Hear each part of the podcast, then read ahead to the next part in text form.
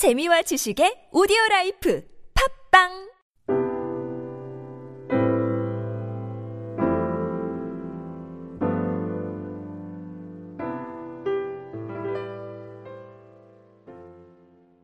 오늘 말씀에 본문을 이렇게 요약해 보면은 요람 왕을 중심으로 한 북이스라엘 왕과 북이스라엘, 북이스라엘과 아하시야 왕을 중심으로 한 남유다가 연합하여서 하사엘의 어, 아람 군대와 전쟁을 벌이고 있는 상황에 있습니다. 그런 전쟁 중에서 요람 왕의 요람 왕이 부상을 입게 되고 어, 치료차 겨울궁으로 쓰고 있던 이스라엘로 이렇게 옮겨져 있는 그런 상황에 있습니다. 그 상황 속에서 요람 왕의 오른팔을 격인 어, 예후가 어, 군대 장관 예후가 요람을 배반하게 되고 그래서 아람 왕과 자 요람 왕과 아시아를 어, 처단하는 내용들이 오늘 본문의 주된 내용을 갖고 있습니다.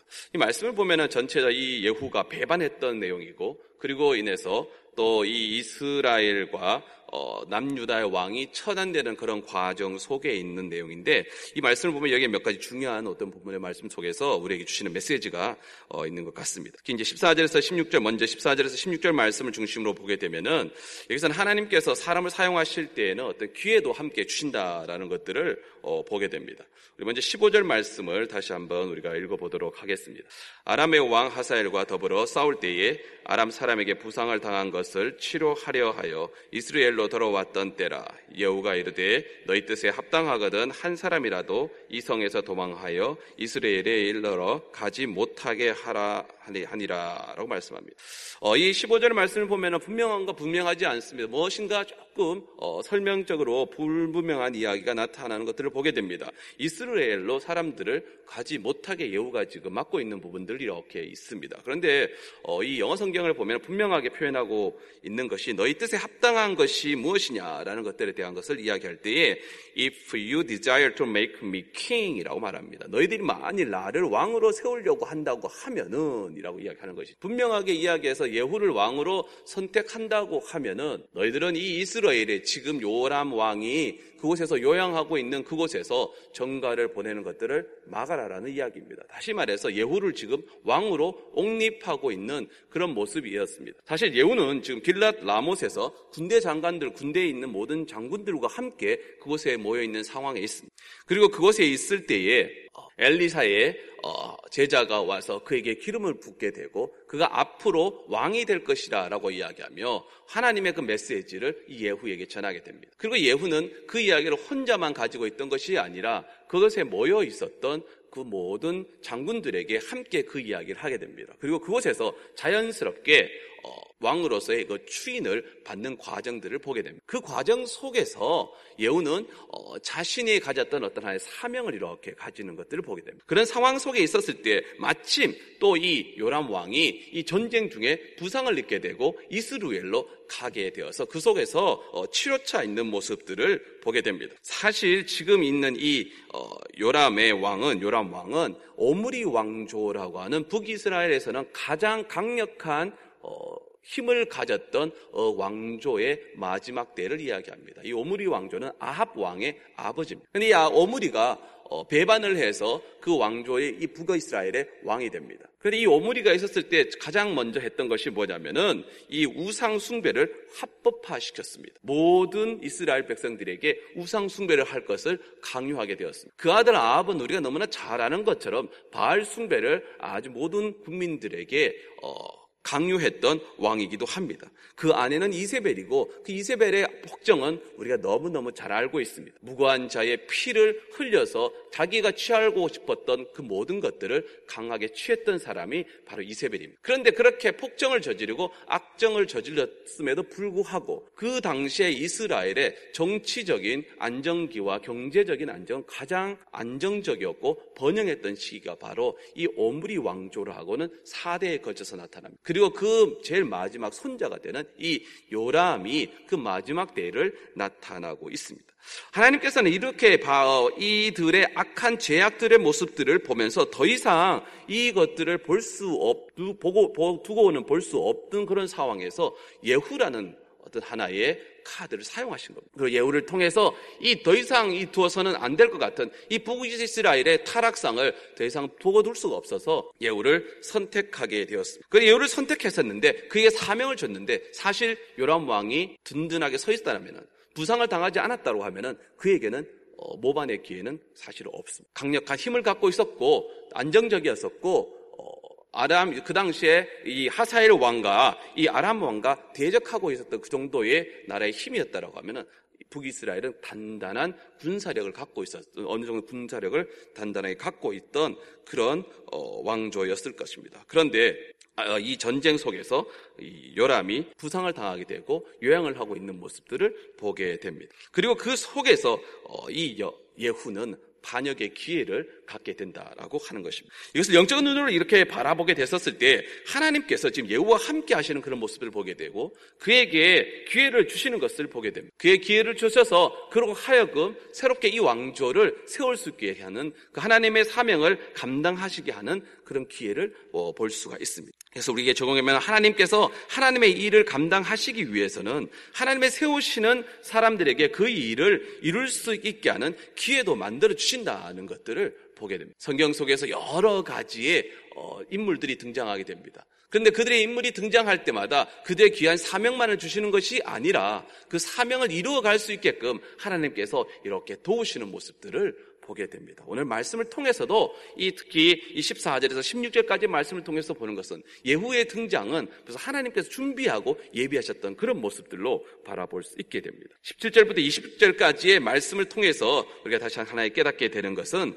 이 사실 악인들도 평안을 구하지만 그들에게는 평안이 없다라고 하는 것입니다. 17절에서 20절까지의 말씀을 보면은 요람은 예후와 같은 이가 어, 말을 몰고 번거를 몰고 온다는 소식을 파수꾼으로부터 전력 파수꾼으로부터 이야기를 듣게 됩니다. 그 이후에 계속해서 전령을 그 파수꾼에 보내게 됩니다. 다시 멀리서부터 병거를 끌고 오게 되면은 어느 왕이든지 누구든지 저 사람이 나를 공격할 것인지 혹은 나에게 좋은 소식을 전하는 사람인지를 묻게 되어 있습니다. 그래서 먼저 미리 전령을 보내보는 것이죠. 너희가 평안한 것이냐라고 이야기합니다. 다시 말해서 너는 나와 함께 친분을 유지하고 나를 위하는 팀이냐 그렇지 않느냐라는 것들을 어, 보내보는 것입니다. 그래서 전령을 보내는 때마다 보내는 족족 돌아오지 않습니다. 보냈었는데 돌아오지 않게 되는 겁니다. 특히 오늘 17절부터 20절까지의 말씀을 보면은 유벨라가 계속해서 평안하냐, 평안하냐, 평안하냐라고 묻습니다. 평안을 계속해서 강조하고 이 본문 속에서 이야기하고 있습니다. 성경에서 같은 단어가 계속해서 반복되었다고 하는 것은 우리의 깊은 의미를, 영적인 의미를 주고 있습니다. 평안은 사실 누구나 소망하고 있습니다. 착한 사람이든지 악한 사람이든지 나쁜 사람이든지 늘 평안한 것을 구하는 것들을 보게 됩니다. 악한 사람들이 오히려 평안을 구할 때 더 적극적으로 구하는 것을 보게 됩니다. 그들이 원하는 평안은 나만의 평안이지 모두가 평안하는 것들은 아닙니다. 그래서 소위 이야기하면 평안을 이야기했을 때 팍스냐 샬롬이냐라는 것을 이야기 를 합니다. 우리가 늘 이야기하면 로마의 평화를 이야기했을 때 팍스 로마나라는 것을 이야기합니다. 로마만은 굉장히 좋았습니다. 그러나 그 주변의 나라들의 사람들은 너무너무 힘들었습니다. 자신들의 평안함을 유지하기 위해서 강압과 압제를 통해서 힘으로 모든 것들을 다스렸기 때문에 그러합니다. 악인들이 원하는 평안들은 그 평안을 자신들의 평안함을 유지하기 위해서 더 많은 것들을 갖기 위해서 오히려 주변의 사람들을 힘들게 하는 부분들이 있습니다. 그러나 성경에서 이야기하는 평안한 이 샬롬은 그렇지 않습니다. 모든 사람들이 함께 행복하고 평안하다는 것을 이야기할 때 그것을 샬롬을 이야기를 합니다. 주님이 이야기하셨던 피스도 그런 부분들입니다. 너와 내가 평안하는 것을 이야기를 합니다. 신앙생활을 하면서 우리에게 평안함냐라고 이야기했을 때 나만을 평안하다고 해서 만족하고 감사하는 것이 아니라 오히려 모두 함께 신앙생활을 하는 우리 모두가 평안함을 누릴 수 있는 그런 공동체의 모습이 되어야 합니다. 초대교회의 모습이 그러한 모습이었어요. 처음 교회에 있었을 때의 모습들을 보면은 그들은 많은 것들을 많이 가진 사람은 많은 것들 내어놓아서 함께 나누은 것들을 보게 됩니다. 힘이 약한 사람은 오히려 힘이 강한 사람들이 힘이 약한 사람을 도와주는 모습들을 보게 되었습니다. 이것이 하나의 공동체의 모습이었다고 하는 것이죠. 이것이 샬롬 평화라는 이야기. 오늘 말씀을 통해서 보면은 이들은 끊임없이 평화를 원하고 있습니다. 이 말씀을 통해서 깨닫게 되는 것은 진정한 평화는 우리가 만들어지는 것이 아니라 하나님 말씀에 순종할 때 하나님께서 베풀어 주시는 은혜라는 사실입니다. 하나님께서 베풀어 주실 때에 진정한 우리가 평안을 경험하게 된다라고 하는 것이죠. 그렇 게 그렇게 평안을 요구했냐, 평안하냐고 했던 요람은 오히려 평안을 어, 받는 것이 아니라 오히려 화살을 받게. 그는 죽음으로 받게 된 것들을 말씀을 통해서 보게 됩니다. 21절까 21절부터 해서 26절까지의 말씀을 통해서 보게 되면은 이곳에서는 하나님의 하나님께서는 의인의 무고한 피에 대해서는 반드시 갚아 주신다라는 것들을 보게 됩니다. 예후와 요람이 만났습니다. 요람이 평안하냐라고 물었습니다. 그때 예후의 대답이 놀랍습니다. 22절의 말씀입니다. 우리 함께 22절 말씀을 한번 어, 봉독하도록 하겠습니다. 요람이 예후를 보고 이르되 예후야 평안하냐 하니 대답하되 내 어머니 이세벨의 음행과 술수가 이렇게 많으니 어찌 평안이 있으랴 하더라. 예후가 요, 예후에게 요람이 묻습니다. 평안하냐라고 이렇게 물었는데 오히려 예후의 대답은 이세벨을 이야기를 하고 있습니다. 너희 어머니 이세벨의 음행과 술수가 이렇게 많은데 어찌 평안할 수 있겠느냐라고 이야기를 합니다. 이들이 만났던 그 장소도 어, 우연히 치고는 너무나 의미 깊은 장소입니다. 여기 이들이 만났던 곳은 21절에 보니까 이스라엘 사람 나봇의 토지에서 만남에라고 이야기를 합니다. 우리 말씀을 통해서 배웠습니다. 나봇의 이, 이 나봇의 이 토지가 어떤 의미인지를 잘 압니다. 아합 왕이 나봇의 그 포도나무가 너무너무 포도나무 있는 포도 농장이 너무 갖고 싶었습니다. 그런데 아무리 팔라고 해도 그는 팔지 않습니다. 그것이 갖고 싶어서 너무너무 이렇게 바라보고 있었을 때에 왜 그렇게 하고 있냐라고 이세 아내가 이세벨이 물었습니다. 그랬을 때 저 포도나 포도밭을 내가 갖고 싶은데 사람이 팔지를 않는. 그랬을 때 이세벨이 쓰는 방법은 그들 다 죽여버렸어요. 그들 그 땅에서 죽여버리고 그 피를 그 자리에 풀리게 된 것들을 보게 돼요. 그리고 강제적으로 취했던 곳이 바로 이 나봇의 이 토지, 지금 포도나무가 있는 이 농장을 이야기를 하고 있습니다. 이곳에서 지금 예후와 요람이 만났습니다. 그곳에서 평화하냐, 평안하냐라는 것들을 이야기를 합니다. 요람이 원했던 그 평안은 전쟁에서 승리하고 자기를 평안하게 했던 그 이야기들을 아마 듣고 싶었던 것 같습니다. 그런데, 그런데 예후가 했던 대답은 네 어머니의 이세벨의 음행과 술수가 이렇게 많은데 어찌 평안하냐라고 이렇게 말을 하고 있습니다. 26절 말씀을 통해서 보면은 이렇게 말씀하고 있습니다. 여호와께서 말씀하시기를 내가 어제 나봇의 피와 그의 아들들의 피를 분명히 보았노라. 여호와께서 또 말씀하시기를 이 토지에서 내게 갚으리라 하셨으니 그런즉 여호와의 말씀대로 그의 시체를 가져다가 이 밭에 던질지니라 하는지라 말씀. 하나님께서 분명하게 이 무고한 자의 피에 대한 부분들은 분명하게 기억하고 계시다라고 성경은 말씀하고 있습니다. 자번 20장 22절에 이렇게 말씀합니다. 너는 악을 갚겠다 말하지 말고 여호와를 기다리라. 그가 너를 구원하시리라 말씀합니다. 히브리서 10장 30절에 이렇게 말씀합니다. 원수 갚는 것은 내게 있으니 내가 갚으리라 하시고 또 다시 주께서 그의 백성을 심판이라 말씀하신 것을 우리가 아느니라고 말씀합니다. 원수 갚는 것은 내게 있다. 라고 말씀합니다. 우리에게 직접 그것에 대해서 갚지 말라고 말합니다. 악을 악으로 갚게 되는 순간 결국은 그것을 갚는 사람도 악인이 되기 때문에 그 원수 갚는 일은 나에게 맡기라라고 말합니다. 비록 지금 억울하고 힘들고 답답할지만 그러나